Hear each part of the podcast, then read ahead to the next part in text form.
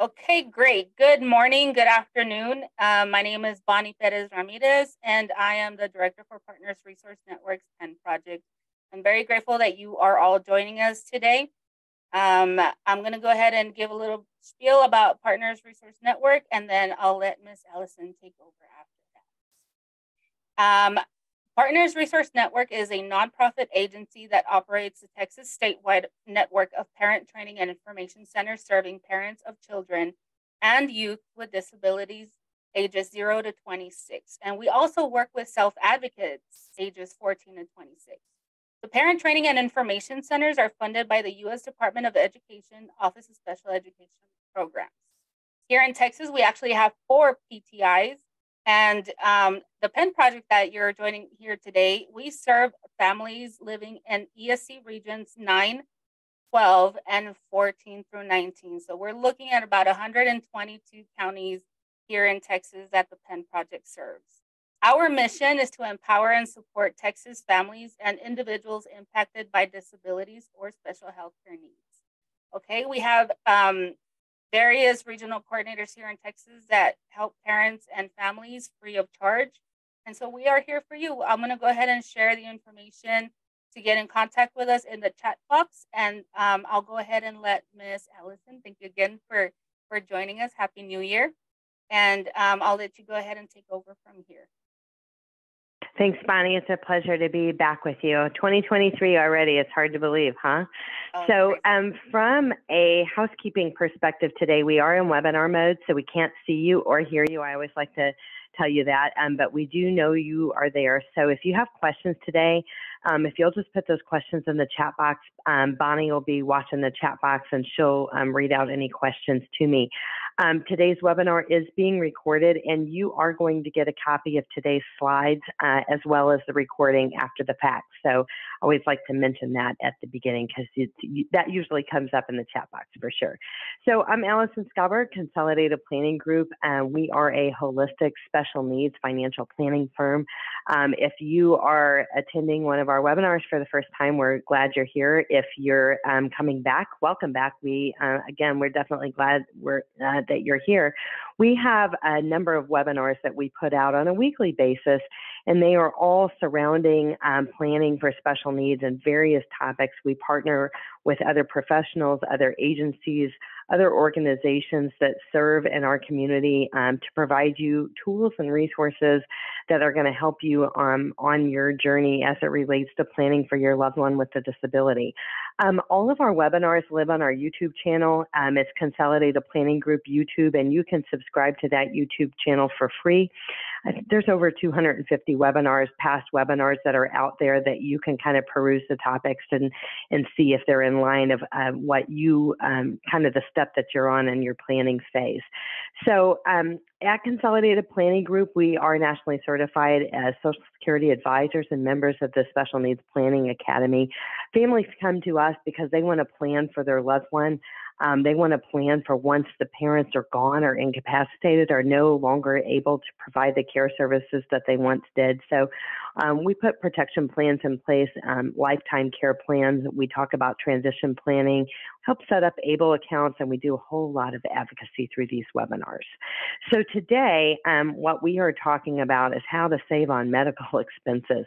And you know, the thing is, is when we have a loved one with a disability, uh, the medical expenses are often fast and furious, and we're so busy um, really looking at all of the other things that we need to not forget and not mess up. And there's so much uh, that this sometimes gets put on the back burner. Um, so uh, we're going to go through some practical things that you can do to kind of get a handle on these things, and so that way they don't have a handle on you, because things um, things change um, quickly sometimes with some of our loved ones with these diagnoses, and the medical bills rack up uh, pretty quickly. And it could be your loved one with a disability, but maybe um, you know, maybe your your child, but you may have, um, a, you know, a, a, spouse or other family member that had some, you know, acute situation that you weren't expecting. Um, things that come to mind on these types of things are strokes and heart attacks and accidents that we weren't necessarily planning on, but then the, the bills start rolling in and they're,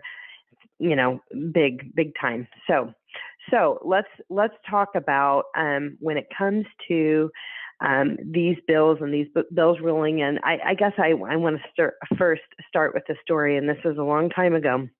It was it was over 20 years ago, but I um, I had a child with an acute illness and the helicopter in the ICU and weeks in the hospital and things like that, and a grim diagnosis.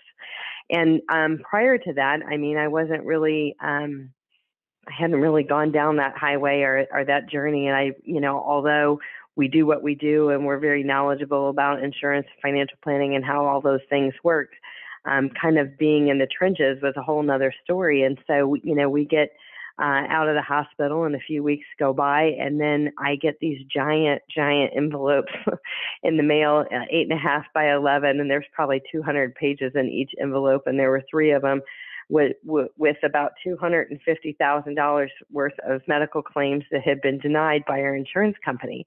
And talk about panic. Like, oh my gosh, it's like overnight. You're like, wait a minute, this is a quarter of a million dollars. What are we doing here?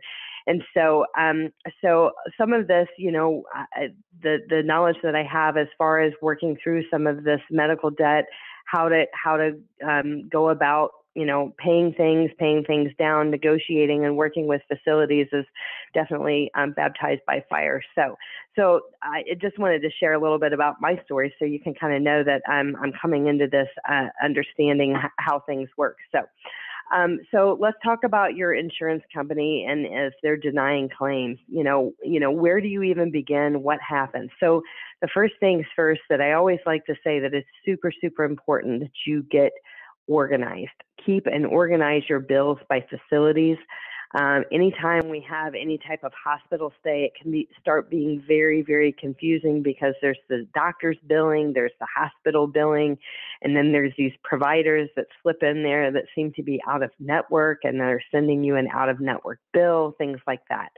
Um, you're going to want to match your EOBs. So um, EOB's explanation of benefits uh, to the facility bills to make sure the amount that is owed is actually correct.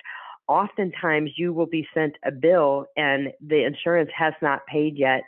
Um, and you shouldn't pay that bill. You should wait for the insurance um, to settle but oftentimes, in fact, I had one last week just uh, on a personal basis where um, I had been sent a bill and I actually had the EOB, and the EOB said we didn't owe anything and the facility was billing. And so we were able to work it out that way. It used to be that all of your explanation of benefits were mailed to you, um, which, if you have a loved one with a chronic illness, that could be overwhelming. It's a lot of EOBs. Most of the insurance companies now, um, you have a username and password. So if you have Blue Cross Blue Shield, United Healthcare, Cigna, any of them really, you have a username and password um, where you can log in and you can see um, you can download your EOBs into a PDF. So they're kind of stored in that portal, so you don't necessarily have to have um, a paper copy unless there's a specific bill that you want to make sure you that have that paper copy to match because the, they aren't matching up. Um, we want you to keep a list of phone numbers um, handy to the facilities that you owe, various departments, your insurance company. Um, and always, always, always, this is super important. Really make a note of who you spoke to, the day you spoke to them, the number you called, and a brief description of what was discussed what you agreed to or what they agreed to. Okay. Um, we do often um, suggest to, if you kind of went into a payment arrangement with a facility, that you um, ask them to provide that arrangement, um, proof of that arrangement in writing. Um, some of them will say yes, no problem, and other ones will say we don't do that, um, but it is set up, and I can assure you it's set up. So it doesn't hurt to ask, and I like to keep that on file just in case, because ultimately, when it comes to these bills, if they're going to collection, it's your credit, right? So um, this is something, um, and again with these medical bills, when we have a big medical bill, something big is happening in our life, something has happened adversely to someone we love. So, and and a lot of things can kind of have a domino effect on that. Like for instance, if we have a child that is really sick, then maybe one parent has stopped working to provide caregiving services. Um, maybe a parent lost their job and lost their insurance. There's so many situations uh, that that can happen when it comes to this. But it's really, really important that we keep a hold of this because because we're kind of sometimes operating in crisis mode. What a lot of people do, and if you've done this, it's okay. You can you can recover.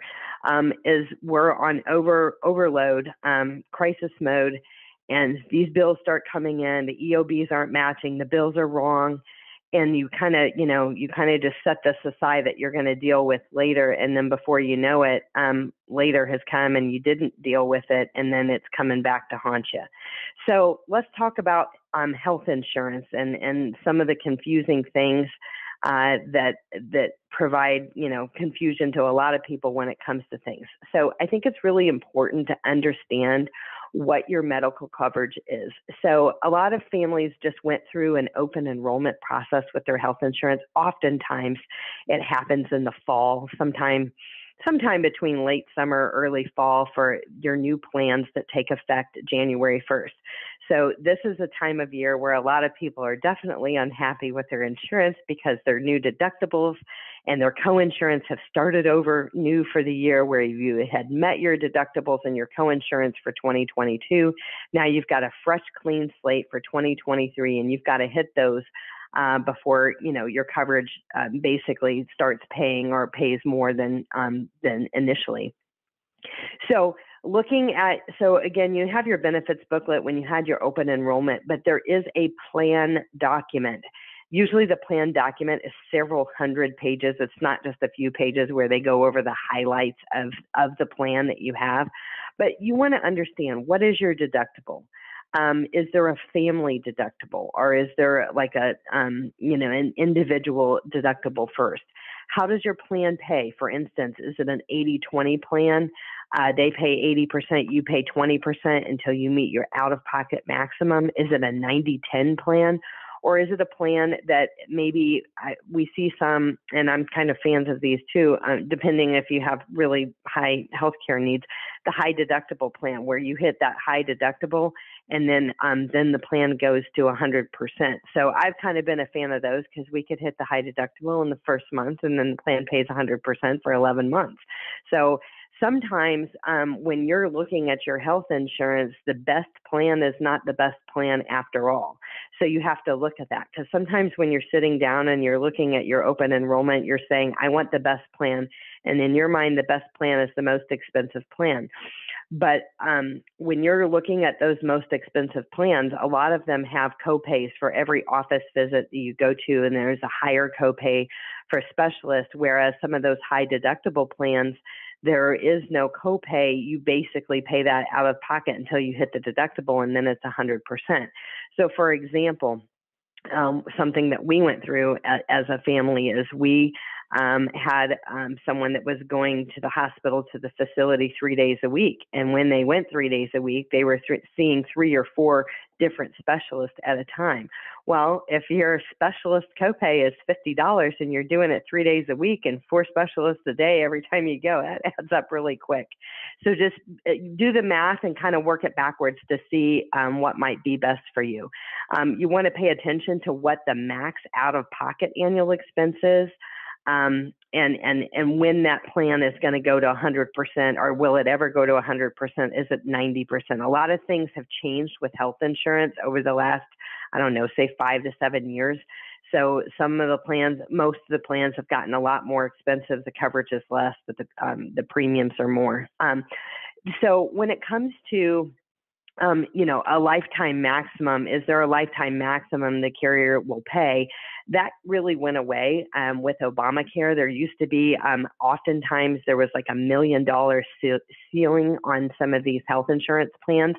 Where we see the lifetime maximum nowadays is your health sharing organizations, could be Altrua uh, Christian MediShare. There's several different companies out there that do a health sharing organization, and many of them do have a lifetime maximum, so you do want to be careful with that.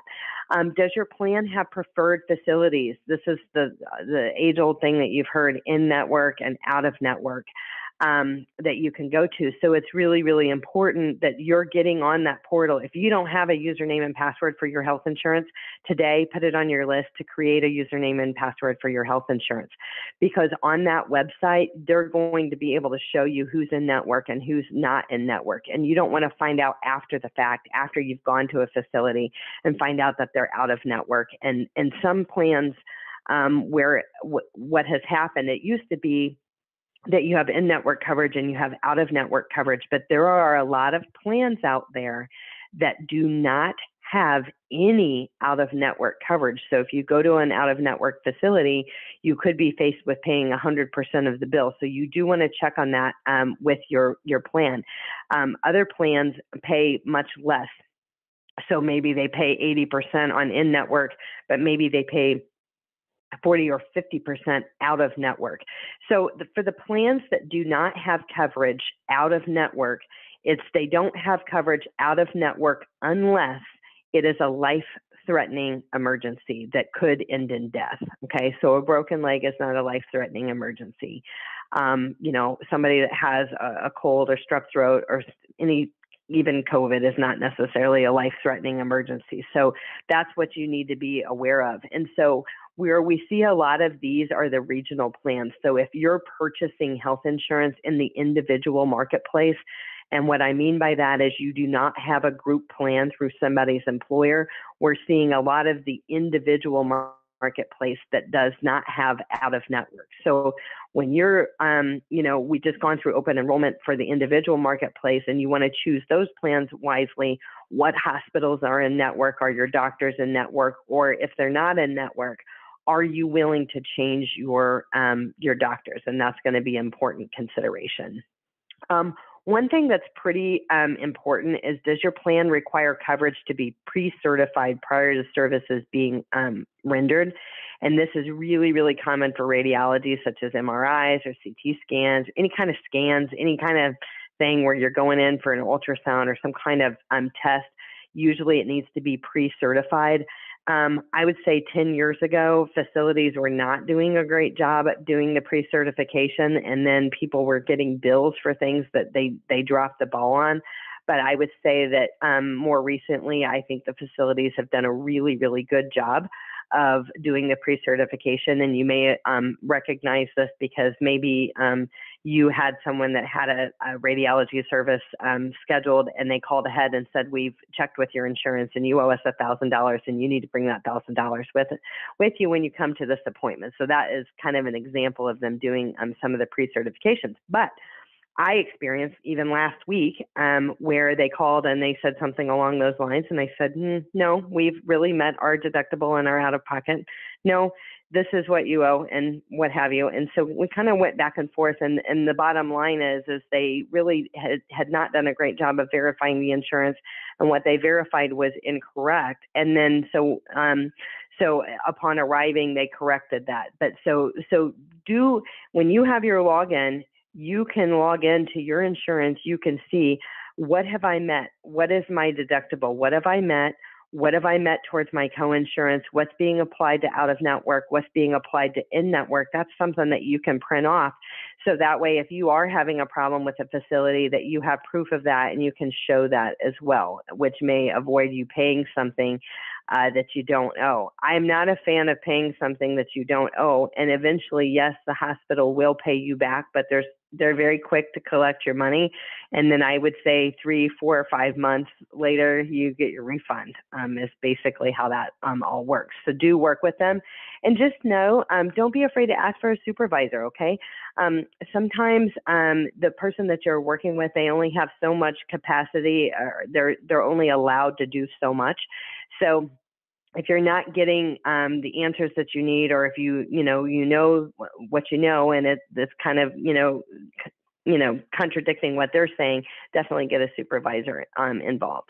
So employer-sponsored health plans. Um, so we also a lot of employers are going to offer HSAs, FSAs, and other health plans. Um, read your group health plan documents thoroughly, checking for covered services and exclusions.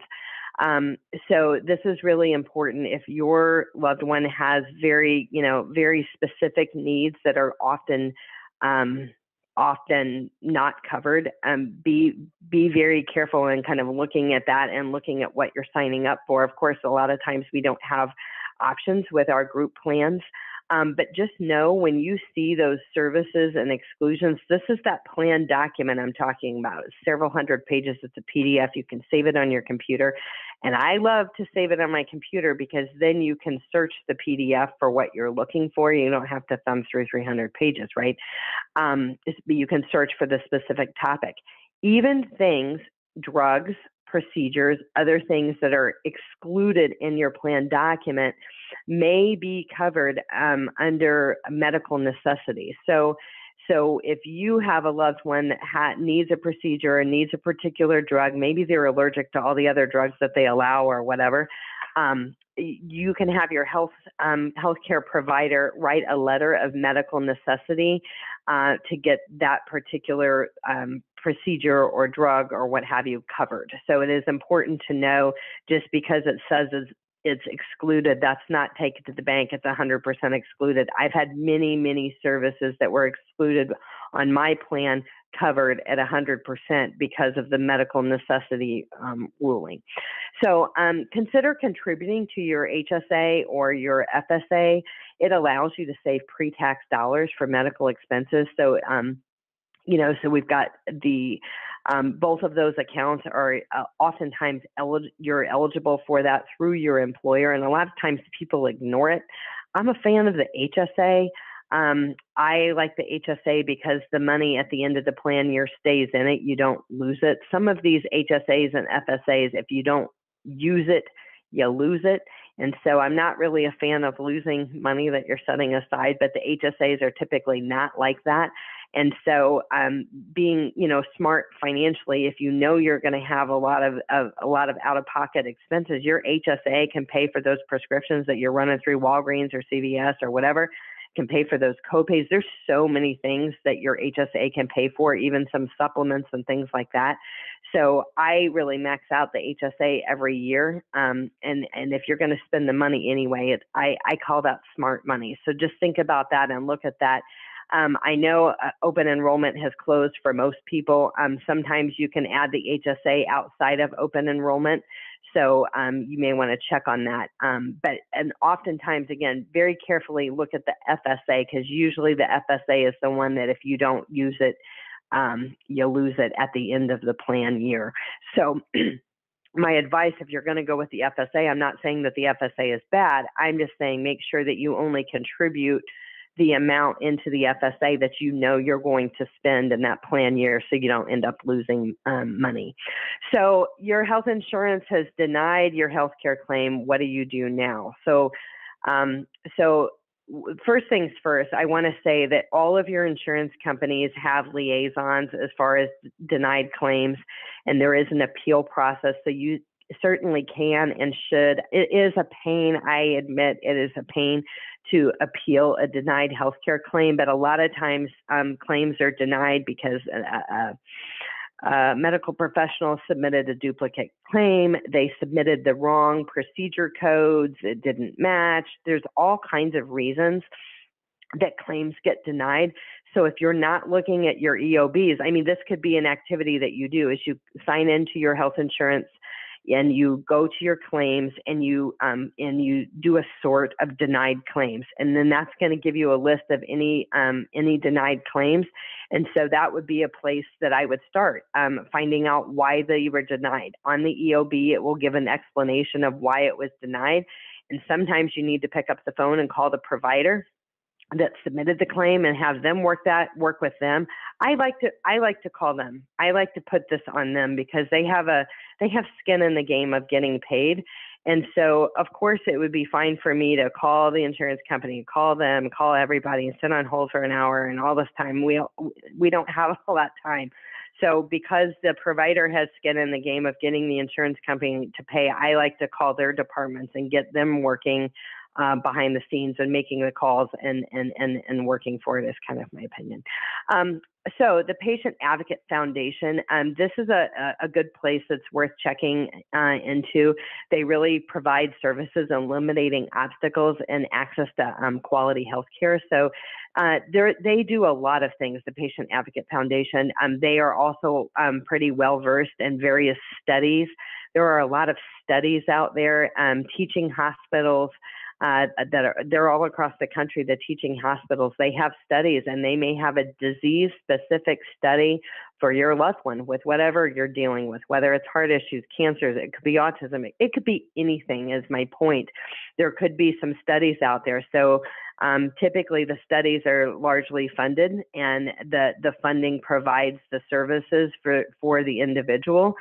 So it may be something, and, and basically you can find out all the details of the study, what phase is the study in, what drugs are they using, what are what is the intended outcome, and you can make a, a an informed decision if that is something uh, that you are interested in for your family member.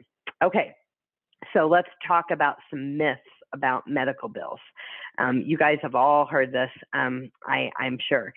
Hospitals will never send you to collections as long as you pay something. I have heard that my whole life, honestly.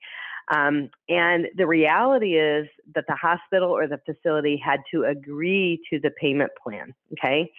Um, so, so again, you've you've heard this. Even if you send them a dollar, if you send them a dollar a month, they're not going to send you to collections. It does not work that way. They do have to agree to that payment plan. Okay. Uh, another one is you should pay all the bills for your adult family member. And the reality is, is there are financial assistance programs for the indigent and disabled. They don't advertise these. You have to ask for them. And I realize that for the people out here, that many of you are not indigent, um, but maybe you have an adult with a disability who is. Um, there are a lot of programs out there. And I would say, um, for me, it's really worth um, just asking, okay? Um, because a lot of these facilities, especially hospitals, I'm speaking more of hospitals as opposed to like individual medical providers. A lot of these um, facilities they don't get paid people people don't pay them and so there are a lot of programs in place and negotiating on these bills so if you get a, a bill that is ridiculous. I, I got a helicopter bill once, um, which was really, really expensive, and my plan had paid $3,000 towards it. And um, so that was just this huge bill um, that that we were being asked to pay for for a helicopter, and we were able to really work with the billing office and um, and get that bill um, down to something that was reasonable. So be an advocate for yourself and your loved one when you don't um, understand something, definitely ask. Um, I know these EOBs can be confusing, and these bills, and the bills in themselves are confusing, especially if you have a little surgery at a hospital, and then, like I said, you've got like 15 bills from all these different. You're, you know, every way to Sunday they're billing you, and you don't even know, like. I, getting bills for people you've never heard of, and they're somehow your physician or something. Uh, yeah, that, that is definitely happening. Um, so, but what the one main thing that I want you to make sure that you understand is a lot of the people at these um, billing centers, um, they're quite often in just a call center, and they themselves may not be able to give you the satisfaction that you are looking for. Um, so let me give you an example. So let's say you've got a bill, you know, it's January and the bills are getting ready to come in and you're getting ready to get a bill for five or six thousand dollars because that's your deductible and your kid just had a procedure or something along those lines. Um, you you can call and ask for that to be put on a, pay, a payment plan. So legitimately, you owe it if you haven't paid your deductible or your out of pocket maximum.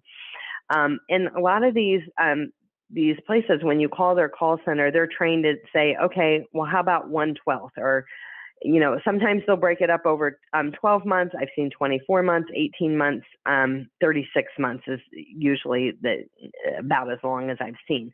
So they're trained to give you this payment. And so it's okay for you to say, no, um, I'm sorry, that's not comfortable for me. I can't pay $500 a month. Actually, I was thinking 100 a month would be great. And so, um, could, you know, they can't authorize certain things they can't authorize. So you can ask politely to speak to a supervisor, the supervisor can give you the satisfaction and the payment plan that they're needing because the person at the call center has a certain criteria that they can do and they can approve without supervisor approval. So get what you're comfortable with. Don't be afraid to say, hey, this is one of many. I've got bills all over town of the different facilities. What if that applies to you? Um, make sure that you're clear and um, one of the other things uh, that I suggest, uh, again, Consolidated Planning Group, we are a holistic uh, special needs financial planning firm. I'm not a huge fan of um, dropping a $25,000 check or a $5,000 check for the bill either. I am more of a fan of doing the payment plan. And the reason why is these facilities don't charge interest. I've actually seen one ever in my whole career that started charging interest, and it wasn't in Texas. So when it comes to these bills, these you know these large deductibles or coinsurance that you have, getting it up on a, payment plan that you can comfortably afford to set aside on a monthly basis is a smart thing because you can keep your your money. If you had the five thousand dollars to just write a check for it, you can keep your money working for you, earning interest while you're paying a bill that is not um, building interest against you. So uh, just think about that.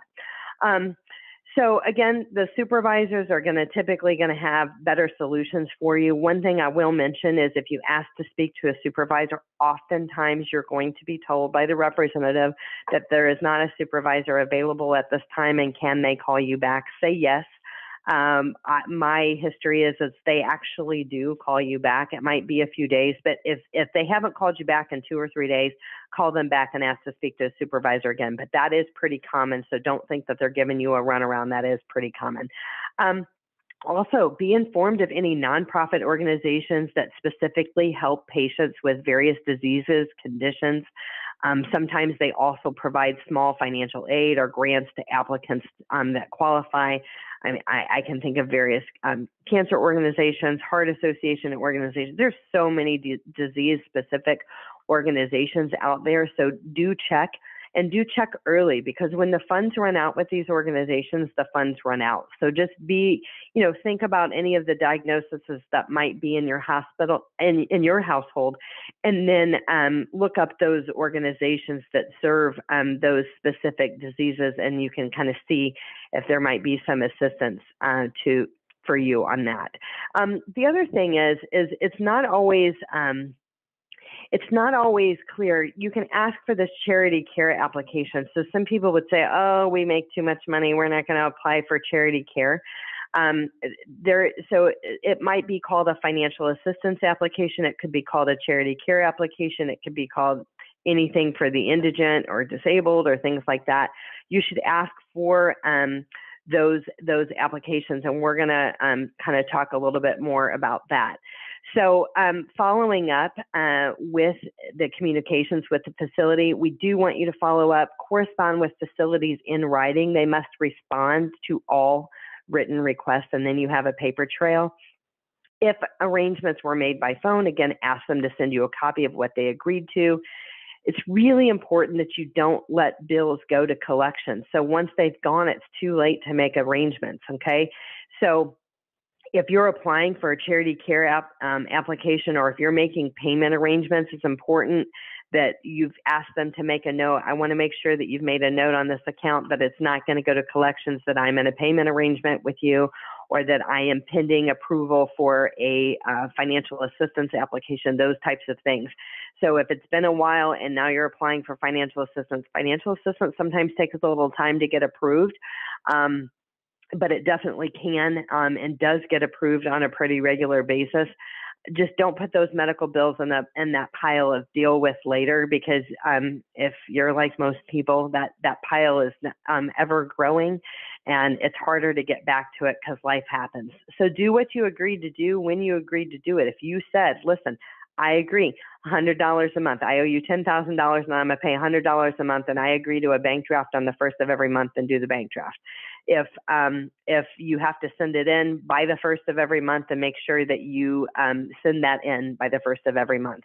So because all bets can be off. So if they make an arrangement with you and you agreed to pay the first of every month and, and then the 15th you hadn't paid, then you can lose that agreement. Um, another thing is, is once you have a payment arrangement, so and you've paid on it for a while, you can renegotiate that payment arrangement. So maybe it was $200 a month. And maybe you've been paying it for six months and um, you have showed that you pay on time every every time and you've paid that balance down. Sometimes they'll renegotiate with you and they'll take that payment down. Okay. So again, I know a lot of people don't like like the idea of ongoing payments and things like that. But again, allowing your money to work for you um, you know, assuming that you had the money to just flat out pay a huge bill. Um, but if not, it's in an affordable place, so that way it's not going against your credit and um, and and and hurting you that way.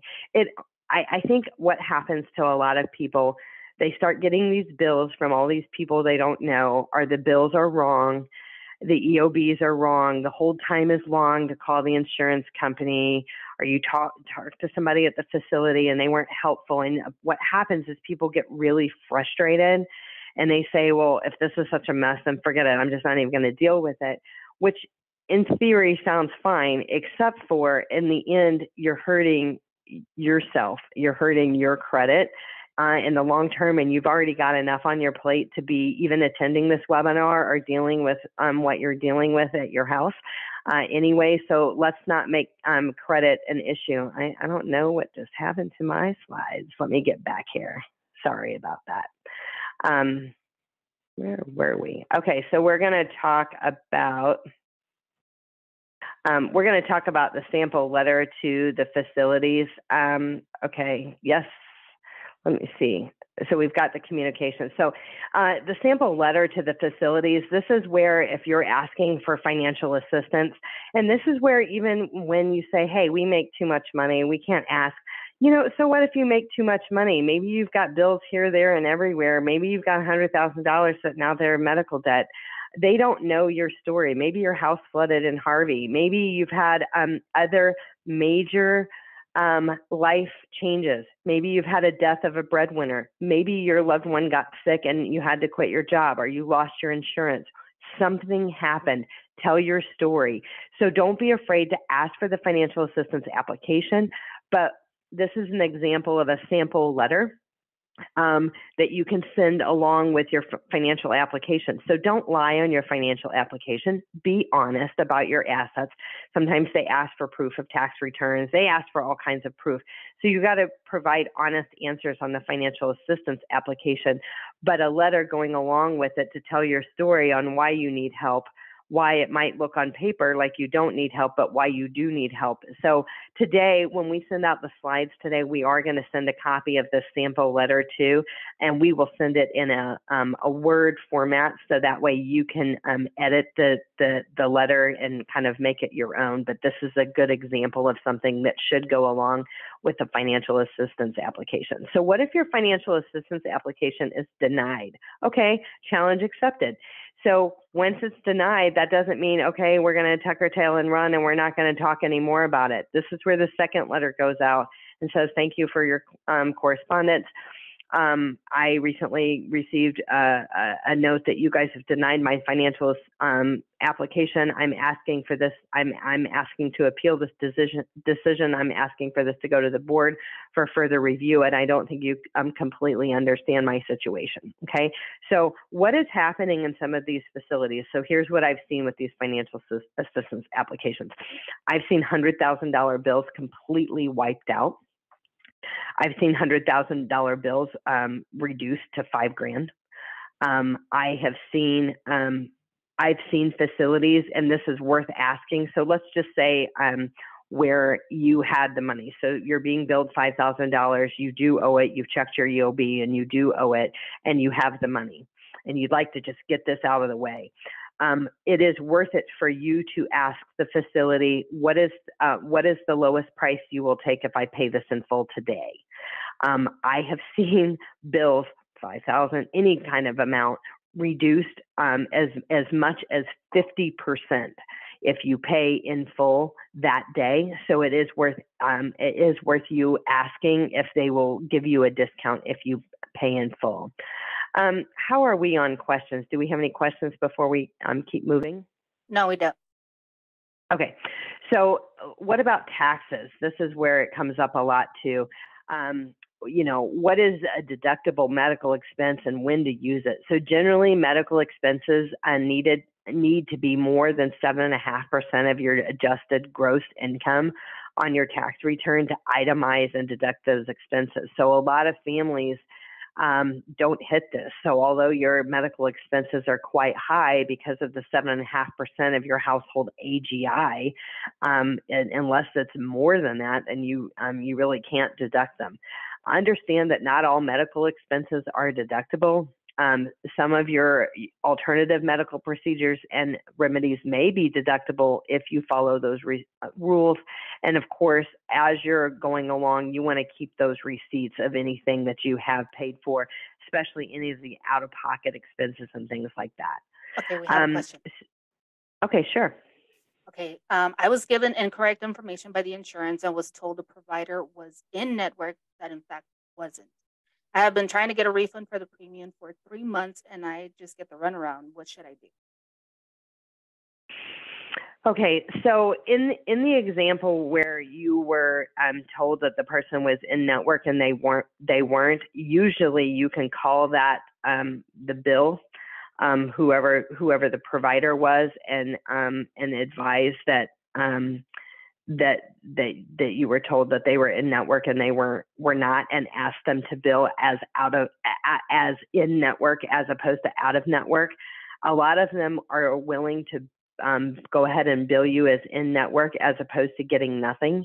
So i would start there. Um, i you can also um, file a complaint with your insurance company. So you can call um, and ask to be escalated to a supervisor. Um, and also, if you're in a group health plan, I want to mention this.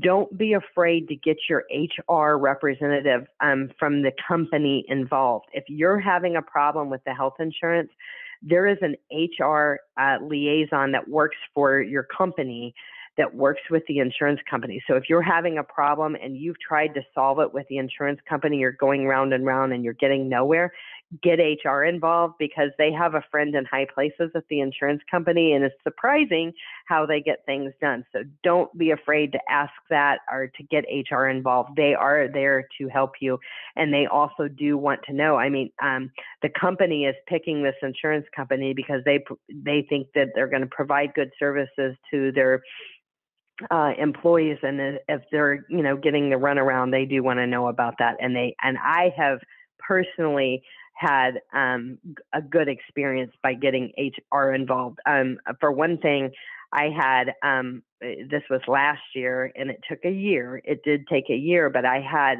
some significant out of network claims that were being denied and they shouldn't have been denied. And so by getting HR involved, I got the liaison in high places at the um, the health insurance company, and they worked with the facility and they worked with us. And at the end of the day, um, almost every bit of the out of pocket expense was reimbursed. It did take a long time, um, but once we got that liaison on, in place with the insurance company, she was amazing and she really got stuff done.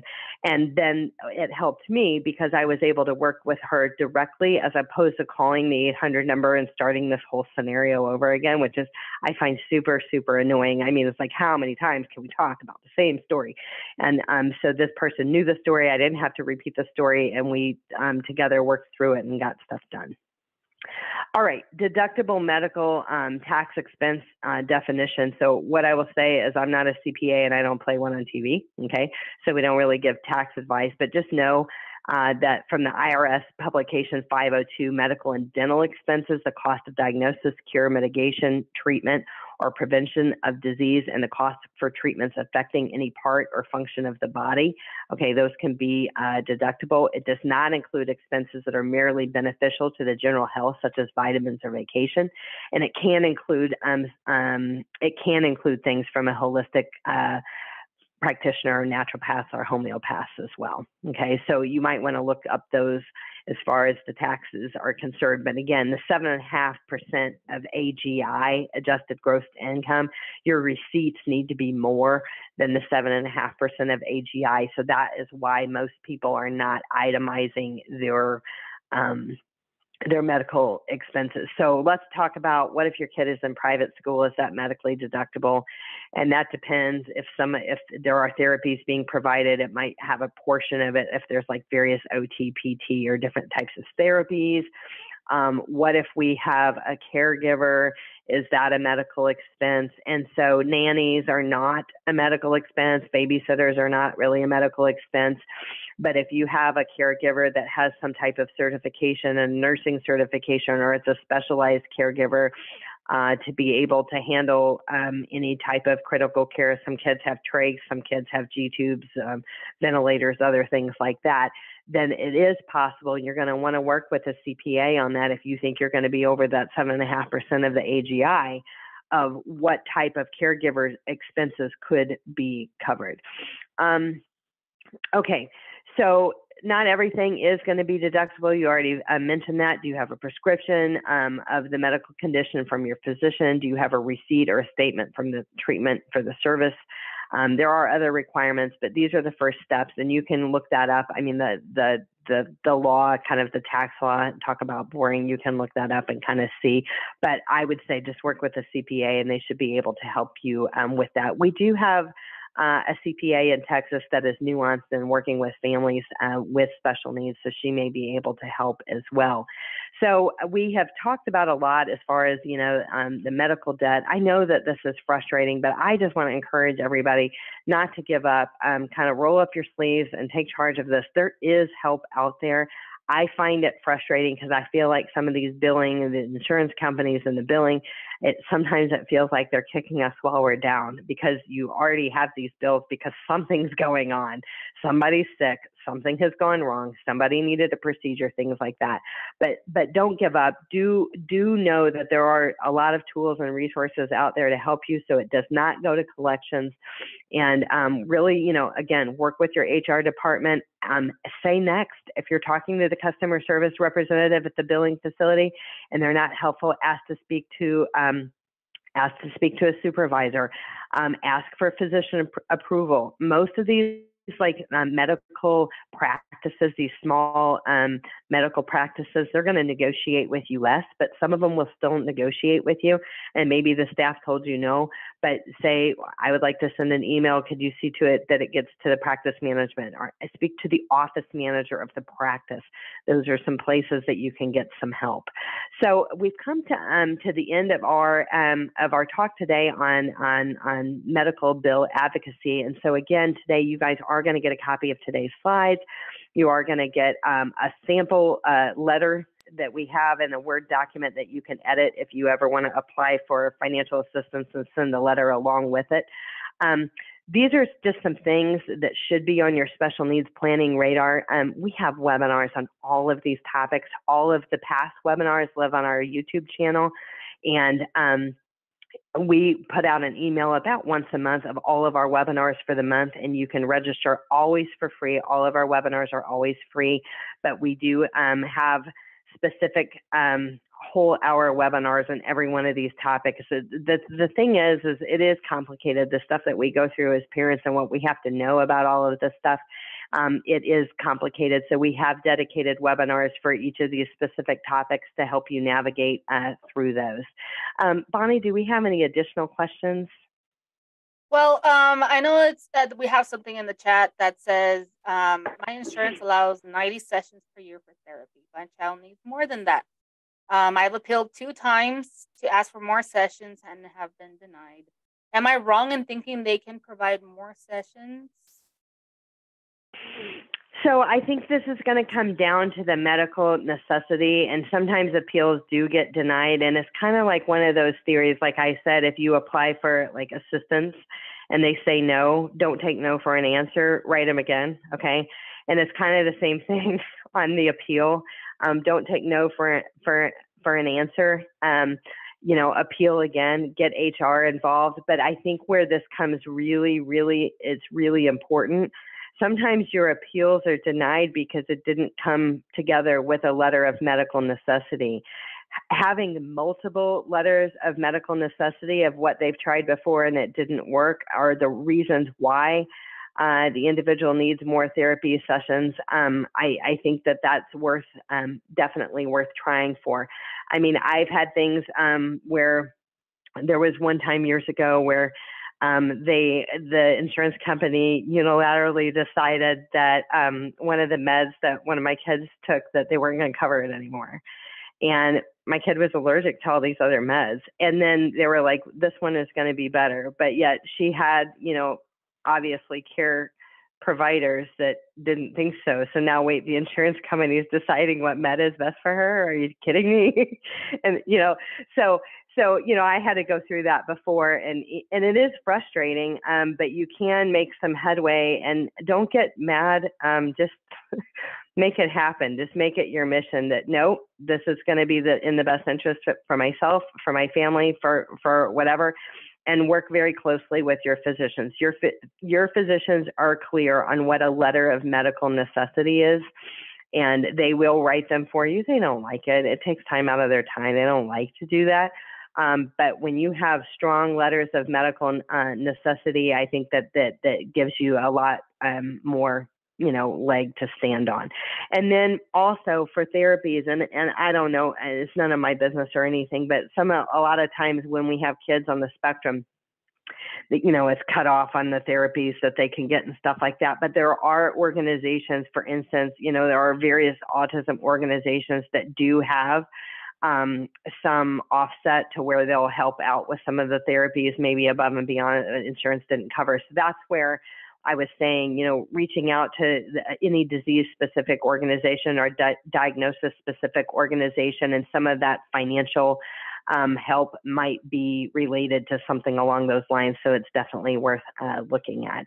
So I always like to introduce my team. I work on an awesome team here at Consolidated Planning Group of highly um, educated professionals, and I always just like to put a face uh, with their name. Uh, again, we are nationally certified as Social Security advisors and members of the Special Needs Planning Academy.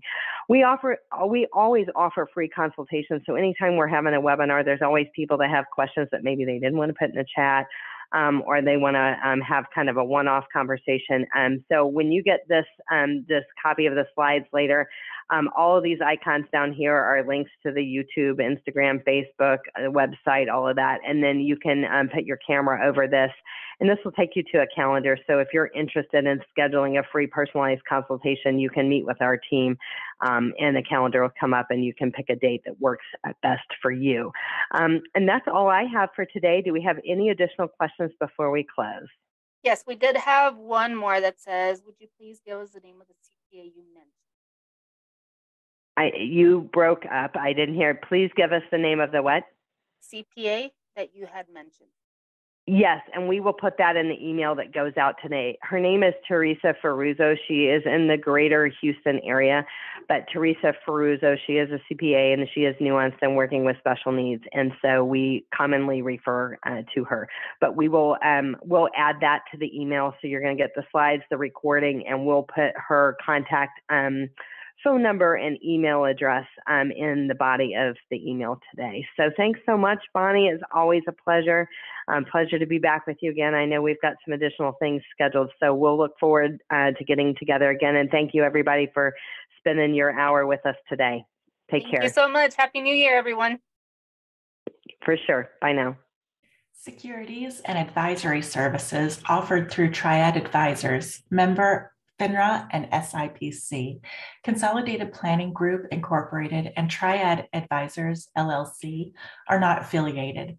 Advisory services offered through Consolidated Planning Group Incorporated.